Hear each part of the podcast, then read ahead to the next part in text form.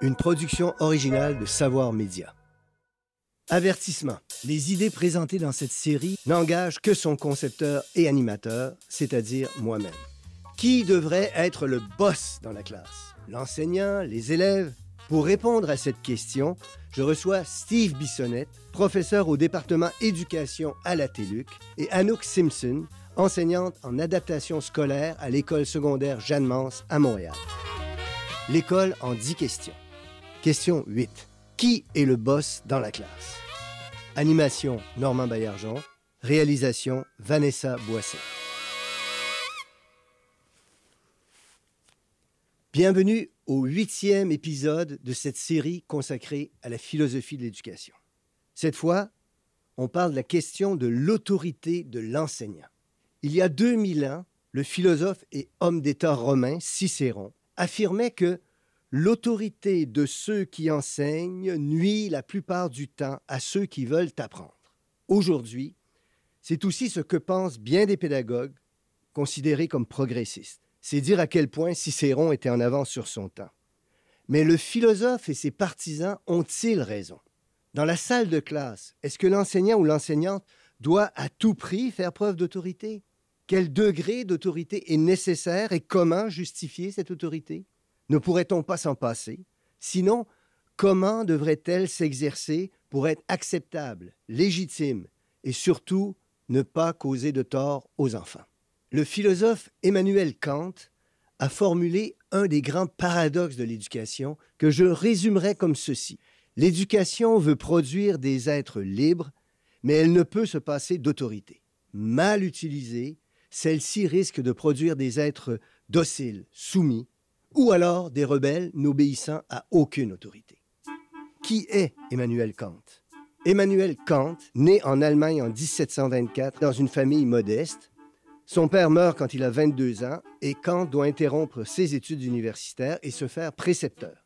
Il les reprend plus tard et produira une des plus imposantes œuvres de l'histoire de la pensée occidentale, traitant de théorie de la connaissance, de morale, d'esthétique et de plusieurs autres sujets.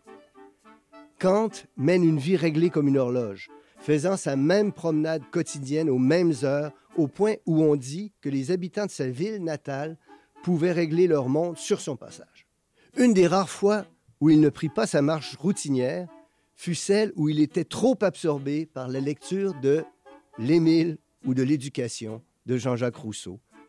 Il résumera l'idéal du siècle des Lumières qu'il incarne si bien en une formule latine restée fameuse Sapere aude, ose penser par toi-même, qui est en elle-même tout un programme éducatif. J'ai moi-même enseigné au secondaire, au cégep, à l'université. Après avoir été dans la salle de classe en tant qu'élève, je me suis retrouvé devant elle et obligé parfois de recourir à l'autorité, exiger le silence, questionner un élève, corriger des travaux, rendre des notes, Bien sûr, la question de l'autorité ne se pose pas de la même façon au primaire qu'à l'université.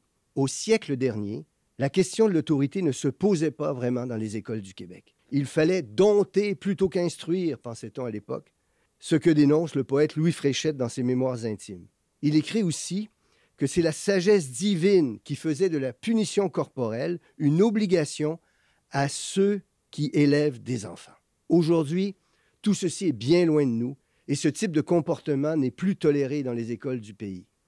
Mais la question de l'autorité de l'enseignant ou de l'enseignante est encore d'actualité. Le philosophe insistera ici pour distinguer deux sens de l'autorité. On peut en effet être en autorité ou en position d'autorité, comme un supérieur hiérarchique ou un chef militaire, parce que les directives qu'on donne aux autres doivent être suivies. Mais on pourra aussi être une autorité, ce qui signifie que le savoir dont on dispose et qui est reconnu fait en sorte que nos idées, nos prises de position, nos décisions sont jugées fiables. Dans une salle de classe, il peut arriver que ces deux sens soient réunis. Dans Émile ou de l'éducation, Jean-Jacques Rousseau recommandait pour sa part au maître de cacher le plus longtemps possible son autorité à l'élève, de faire en sorte que son Émile ne pense jamais être contraint d'obéir à la volonté de son précepteur, mais soit persuadé, par exemple, de suivre la nature. Ingénieuse solution peut-être, habilement déclinée et illustrée dans ce qui reste un roman. mais cette solution est difficilement praticable en classe. Et c'est pourquoi le courant progressiste en éducation a développé des trésors d'ingéniosité pour user le moins possible d'autorité tout en éduquant, dans la voie ouverte par Rousseau. D'autres, inspirés notamment du philosophe Emmanuel Kant, ont quant à eux plutôt tendu à placer cette délicate question sur le terrain à leurs yeux capital du savoir, en suggérant que l'enseignant est en autorité parce qu'il est, par le savoir qu'il incarne, une autorité, ce qui justifie qu'il use d'une certaine autorité. Par exemple, si un élève reçoit une mauvaise note dans un devoir de mathématiques, s'il n'y a aucune erreur dans la correction, Kant nous dirait que l'élève n'a aucune légitimité pour contester sa note parce que l'enseignant ne fait qu'incarner et appliquer les normes internes du savoir qu'il enseigne. Mais en pratique, quelle autorité doit-on donner à la personne qui enseigne? Comment doit-elle l'exercer? Qui est réellement le boss dans la classe? C'est à cet important sujet qu'est consacré cet épisode. Steve Bissonnette est professeur d'éducation à la TELUC, la Télé-Université. Il étudie depuis très longtemps la gestion efficace des comportements dans les écoles et ses travaux sont de plus en plus cités et utilisés un peu partout au Québec. C'est donc une personne toute désignée pour parler avec moi d'autorité de l'enseignant. Le sujet dont nous allons parler aujourd'hui, c'est celui de l'autorité de l'enseignant en classe. Comment cette question se pose-t-elle aujourd'hui? Est-ce que cette autorité est toujours nécessaire? Plus que jamais. Euh, au sens où actuellement, l'autorité de l'enseignant est mise à l'épreuve de façon régulière euh, et le tout s'est amplifié avec euh, la pandémie de la COVID. Euh, c'est-à-dire qu'il y a eu des études qui ont été faites par l'INSPQ au Québec, qui a fait une recension d'écrits pour savoir comment les enfants entre l'âge de 2 et 12 ans se comportaient. Et le constat est assez troublant. C'est-à-dire qu'il y a une augmentation importante des problèmes autant de type intériorisé, donc anxiété, dépression, santé mentale, qu'extériorisé. Donc, hyperactivité, troubles de l'attention, etc.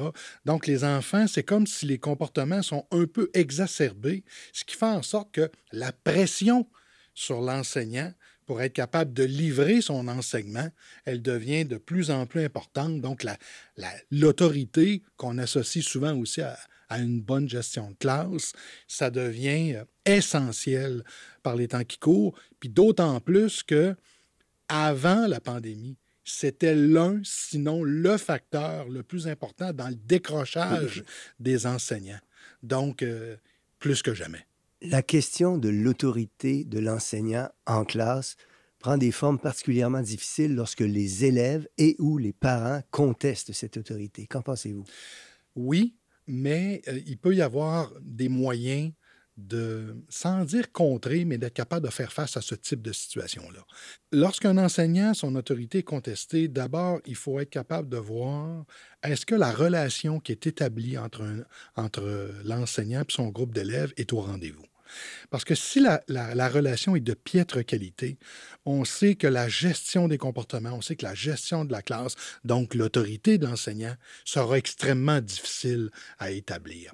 Et particulièrement avec certains types d'élèves qui ont plus de difficultés sur le plan comportemental.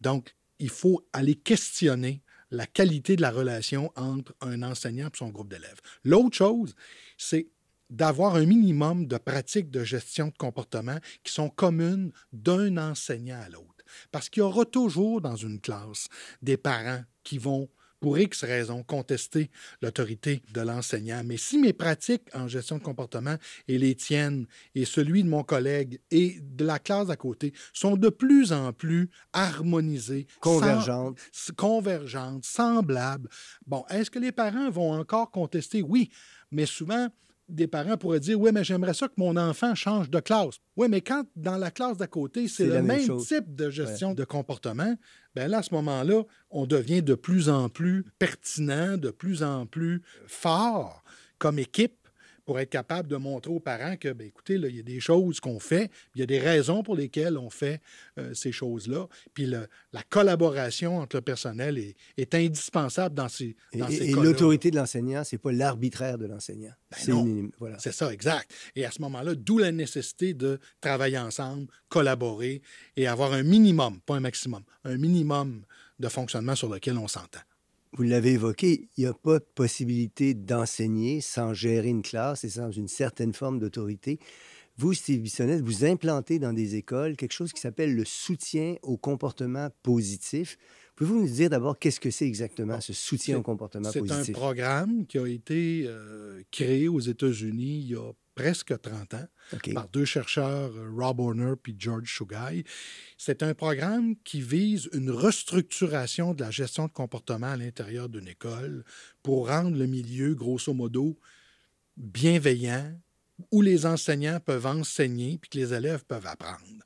Et une des façons d'y arriver, c'est qu'on travaille en collaboration. Est-ce qu'on peut dire que c'est une manière de concevoir et d'implanter une forme d'autorité qui sera reconnue comme légitime? Tout à fait.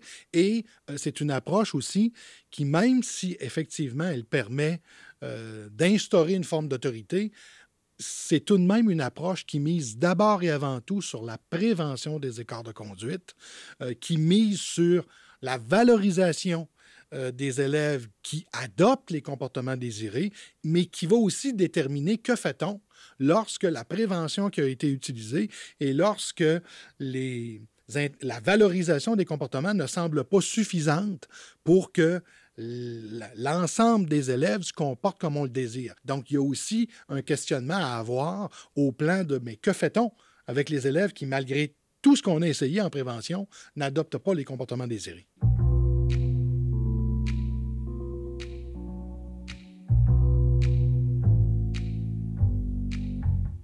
Pouvez-vous nous donner des exemples concrets d'interventions qui Oui. sont préconisées? La première chose qu'on va faire, c'est qu'on va déterminer quelles sont les valeurs que l'école veut préconiser auprès de ses élèves. Généralement, on retrouve des exemples comme le respect, la responsabilité, etc. Ensuite, on demande à l'équipe si pour vous, le respect à l'école, c'est important. Un élève qui est respectueux dans les corridors, il a l'air de quoi? Qu'est-ce qu'on voit, qu'est-ce qu'on entend? Un élève qui est respectueux en classe, qu'est-ce qu'on voit, qu'est-ce qu'on entend? Un élève qui est respectueux sur la cour, qu'est-ce qu'on voit, qu'est-ce qu'on entend?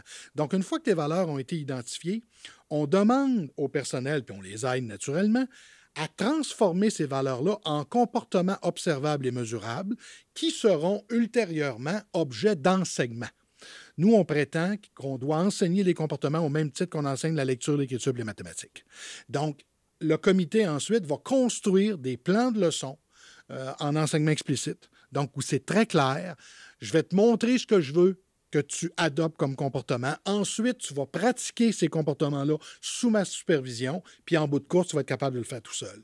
Donc, on met en place ces plans de leçons-là, on les enseigne en début d'année scolaire, puis on va mettre en place une reconnaissance pour les élèves qui adoptent les comportements. Puis on va se poser la question, lorsque les élèves n'adoptent pas ces comportements-là, qu'est-ce qu'on fait comme intervention? Et dans quel cas peut-on décider d'intervenir avec des interventions qu'on pourrait appeler plus mineures, c'est-à-dire, par exemple, un élève est inattentif. Bon, mais ce qu'on pourrait faire, c'est passer à côté de lui, euh, cogner sur son bureau puis lui dire, Garde, j'ai besoin de ton attention. Ouais. Mais on doit aussi identifier quels sont les contextes où les comportements des élèves nécessitent qu'on retire temporairement l'élève de la classe parce que son comportement perturbe le bon déroulement de ce qui est en train de se passer. Puis à partir du moment où ça c'est fait, on met en place les interventions pour gérer ce qu'on appelle les écarts de conduite mineurs, les écarts de conduite majeurs. Dans, dans les nombreuses, relativement nombreuses écoles, commissions où vous avez implanté cela, que dit la recherche? Ce que la recherche nous révèle, c'est que le, le succès de ce programme-là est largement tributaire de ses conditions d'implantation. C'est-à-dire que si le programme euh, n'est pas voulu par le personnel, si le leadership, la direction n'est pas au rendez-vous, si un comité comportement n'est pas formé, s'il n'y a pas de formation puis d'accompagnement de données par des gens qui connaissent bien le programme, on s'en va complètement dans le mur. Alors que si ces conditions-là sont au rendez-vous, généralement, on d'une part, on est, capable d'implanter avec succès ce qui a été proposé, puis il existe des instruments à ce sujet-là. Mais ce qui est le plus important, c'est qu'en général, on voit une diminution du nombre d'écarts de conduite des élèves d'environ 50% après une première année d'implantation. Est-ce qu'on peut dire que c'est une manière de solutionner les problèmes ou l'autorité nécessaire dans la classe et que l'enseignant enseigne de manière beaucoup plus agréable? Tout à fait. Plusieurs études ont montré une diminution, par exemple, du nombre de comportements d'absentéisme chez les enseignants, une diminution du burn-out, un, meilleur bien-être. Donc, c'est un programme qui a fait ses preuves. Euh, nous, on l'implante ici au Québec dans plus qu'un centre de service scolaire sur trois. On est rendu à presque 150 écoles. Donc, il y a une demande pour ça. Ah, il y a une demande constante. Euh, le téléphone sonne à toutes les semaines et malheureusement, on est obligé de refuser certains milieux parce qu'on n'est pas, pas suffisamment nombreux pour être capable d'accompagner euh, les écoles qui voudraient l'implanter. Steve Bissonnette, merci de nous avoir fait connaître le soutien au comportement positif. Ça fait plaisir.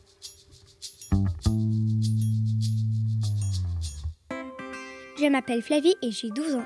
Et maintenant, je tente d'expliquer un concept philosophique à une enfant de 12 ans. C'est tout un défi pédagogique.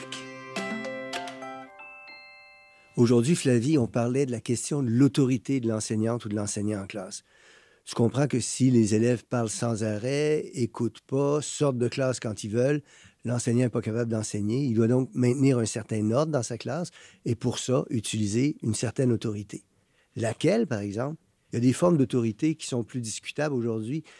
Tu as peut-être entendu parler de ça. À une époque pas si lointaine que ça, les enseignants giflaient les élèves, donnaient des coups de baguette sur les doigts. les coups de baguette sur les doigts. Oui, il y avait même, je ne sais pas si tu as déjà entendu parler de ça, une chose qu'on appelait un bonnet d'âne. C'est un bonnet qui représentait un âne et on le mettait sur l'élève qui était pas bon, puis on l'envoyait dans le coin. Ça, c'est la question de l'autorité de l'enseignant. Comment pourrais-tu la formuler dans tes mots? Ben, en gros, ça serait que euh, l'enseignant, pour maintenir le calme et, la, et le respect dans la classe, faut qu'il intervienne. si la personne fait juste comme puis là, ça, ça déclenche une bagarre, puis les gens commencent à se taper dessus, et il faut, faut intervenir. Puis c'est un, un, mot anglais, mais il faut utiliser le leadership pour euh, diriger la classe. Parce que si tu laisses faire n'importe quoi, c'est pas bien, mais si tu es trop strict, ils vont pas aimer ça non plus. Fait qu'il faut juste trouver le bon ajustement.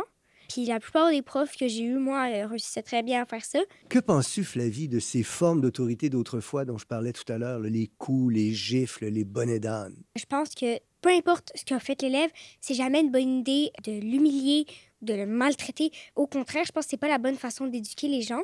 Euh, heureusement, on fait plus ça de nos jours parce que ça va juste faire peur à l'élève.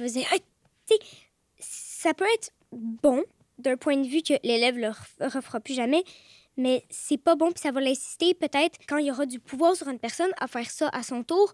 Puis euh, c'est sûr que c'est un gros progrès d'enlever ça, un progrès vraiment positif, parce que laisser ça, c'est pas bien. Je veux dire, c'est. Dans, dans, le temps, ça semblait la bonne façon d'éduquer les enfants, mais là, c'est taper un enfant qui est pas la bonne façon de faire. Aurais-tu, dans ton parcours d'élève, des exemples d'utilisation justifiée, légitime de l'autorité et des exemples d'utilisation non justifiée? De l'autorité des enseignants et des enseignantes? Euh, je pense que ça m'est jamais arrivé, ou en tout cas pas de mémoire, qu'un enseignant abuse de cette autorité-là. Moi, j'ai jamais vécu ça. Euh, je me rappelle d'une fois où euh, le prof a intervenu avec une autorité bonne. C'était pas auprès de moi, c'était auprès de deux élèves qui s'entendaient pas très très bien, puis il arrêtait pas de niaiser dans le fond de la classe. C'est pas un acte criminel, c'est pas grave, mais ça perturbe le cours. c'est juste important de mettre juste assez d'autorité pour leur dire OK les gars, arrêtez. Mais tu trop, ils vont juste comme pas aimer ça, puis te niaiser, puis dire ah, la prof est tout le temps sévère. Fait qu'il faut juste trouver vraiment le bon équilibre. Merci beaucoup, Flavie, de cet échange. Anouk Simpson enseigne à des adolescents qui présentent des troubles d'apprentissage. La gestion de classe n'est pas toujours facile pour elle et c'est pourquoi j'ai bien hâte de discuter avec elle de l'autorité de l'enseignante et de l'enseignant. Anouk Simpson, vous dites avoir perçu des changements quant à la réception par les élèves de l'autorité des enseignants et des enseignants mm-hmm. au cours des dernières années. Mm-hmm. Qu'est-ce qui a changé exactement? Ben, les changements sont subtils, je dirais. Par contre, je pense que de façon générale, puis je ne suis pas sociologue et, ni anthropologue, euh, mais je pense que dans la société, les rapports entre les humains ont, changé, particulièrement dans les dernières années. Ce qui fait que la légitimité qu'on peut accorder à un enseignant a peut-être un peu euh, été modifiée.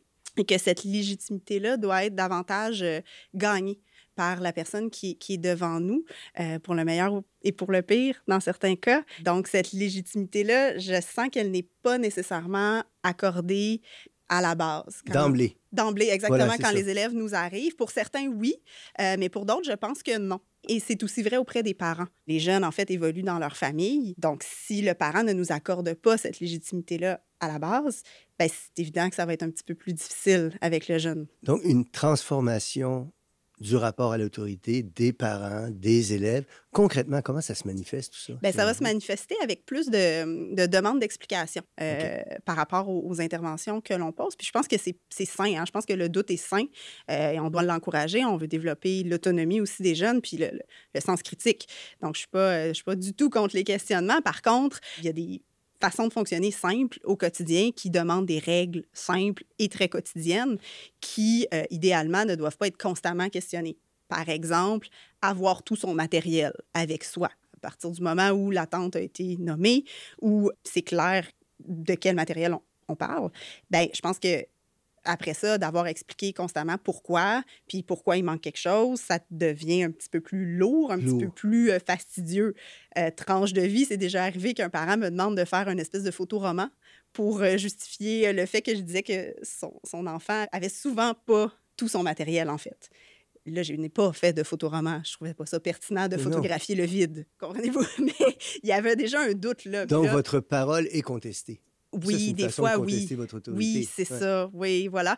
Donc, c'est sûr que ça, ça, ça alourdit un petit peu les rapports, puis ça ajoute des obstacles constamment. Pensez-vous que, sur le fond, c'est peut-être un problème du rapport à, à l'école et au savoir qui est en jeu là-dedans? Je pense que oui. Je, je- je pense que c'est tout à fait possible. La, la place de l'école, on se targue beaucoup dans notre société de dire que l'école est une, est une priorité.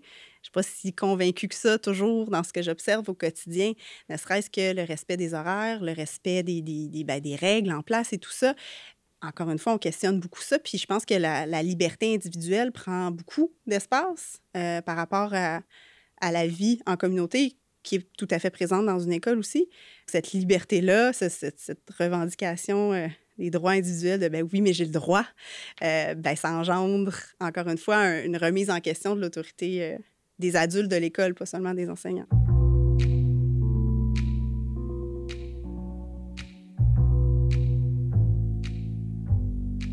On entend parfois un discours qui voudrait qu'au lieu d'une relation hiérarchique autoritaire entre l'enseignant et ses élèves, on construise une relation plus égalitaire. Ce discours-là, qu'est-ce que vous en pensez? Ben, moi, je, je leur dis souvent que nous sommes tous dans le même navire, mais que je suis le capitaine euh, néanmoins, et que nous allons avoir un, un système qui est démocratique. Là. Moi, j'ai vraiment un style d'autorité euh, davantage démocratique qu'autoritaire et euh, hiérarchisé. Expliquez-moi un style d'autorité démocratique. Ben, je vise la participation en fait des élèves à cette vie de groupe-là. Ça ne veut pas dire que nous allons toujours tout décider ensemble euh, par un vote majoritaire. Ce n'est pas ce que ça veut dire un, style d'autorité démocratique, mais mon but, c'est qu'il y ait une certaine coopération puis qu'ils participent à cette vie de groupe-là parce qu'ils en font partie.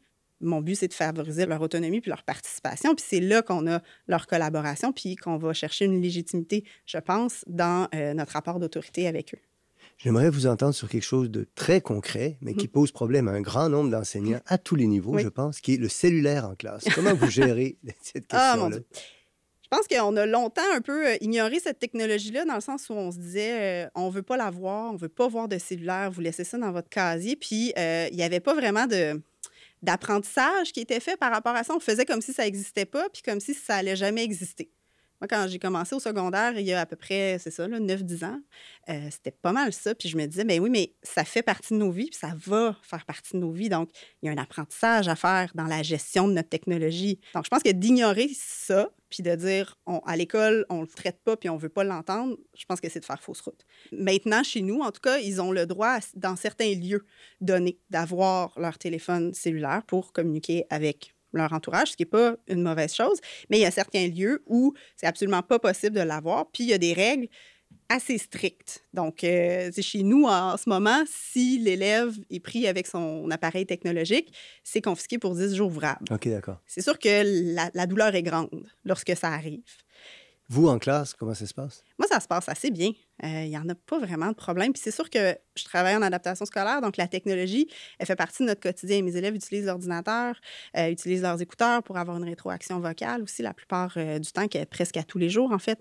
Donc cette technologie-là, on apprend à vivre avec. Ça arrive qu'un téléphone sonne. Puis là, je pense qu'on peut clairement voir est-ce que c'est un oubli honnête à un élève à qui ça arrive? Pratiquement jamais, et qui est mortifié que ça arrive, comme ça pourrait nous arriver dans un contexte où on ne voudrait pas du tout que ça se passe, ou c'est un élève qui, où il a été négligent, euh, que ça n'a juste pas été géré, puis est un petit peu euh, détaché de ça. Je pense qu'il y a moyen de différencier notre intervention par rapport à cette situation-là aussi. Si vous aviez un seul souhait à formuler concernant l'autorité de l'enseignant, qu'est-ce que vous aimeriez que collectivement on souhaite? Euh, ben, il y a un mot qui teinte beaucoup ma pratique qui est la bienveillance. Puis moi, je pense que la plupart des humains dans la vie sont bienveillants de façon générale. Les enseignants ne font pas exception à ça. Pour moi, l'autorité, c'est aussi de la bienveillance parce qu'on vise à avoir un climat d'apprentissage qui est sain. Donc, si on pouvait octroyer aux enseignants et aux enseignantes euh, cette qualité-là d'emblée. Le reconnaître. Le reconnaître, exactement, puis dire, ben, les interventions qui sont posées viennent d'un endroit qui est bienveillant. Je pense que déjà là, on a une partie du travail qui est fait. On ne demanderait pas de roman photo à l'enseignante à ce moment-là. Je pense que non. Merci beaucoup de cette conversation. Ça m'a fait plaisir. La question de l'autorité de l'enseignante et de l'enseignant, aujourd'hui, comme toujours, dépend du statut social qu'on accorde au savoir, à l'éducation, à l'enseignant. Et il y a des crises sur plusieurs de ces niveaux. Tout cela se répercute à l'école. Mais il n'en tient qu'à nous pour que tout cela change. Nos invités aujourd'hui étaient Steve Bissonnette, professeur au département éducation de la TELUC, Anouk Simpson, enseignante en adaptation scolaire, et Flavie Lebel, philosophe en herbe. Animation, Normand Baillargeon. Réalisation, Vanessa Boisset. Recherche, Jean-Baptiste Hervé. Prise de son, Marc-Antoine Pereda, Studio Bulldog. Production déléguée, Anne-Marie Simard. Direction générale et production exécutive, Nadine Dufour. Cette émission est disponible à la télé, en ligne et en balado-diffusion et est produite avec la participation financière du Conseil supérieur de l'éducation et en partenariat avec le gouvernement du Québec.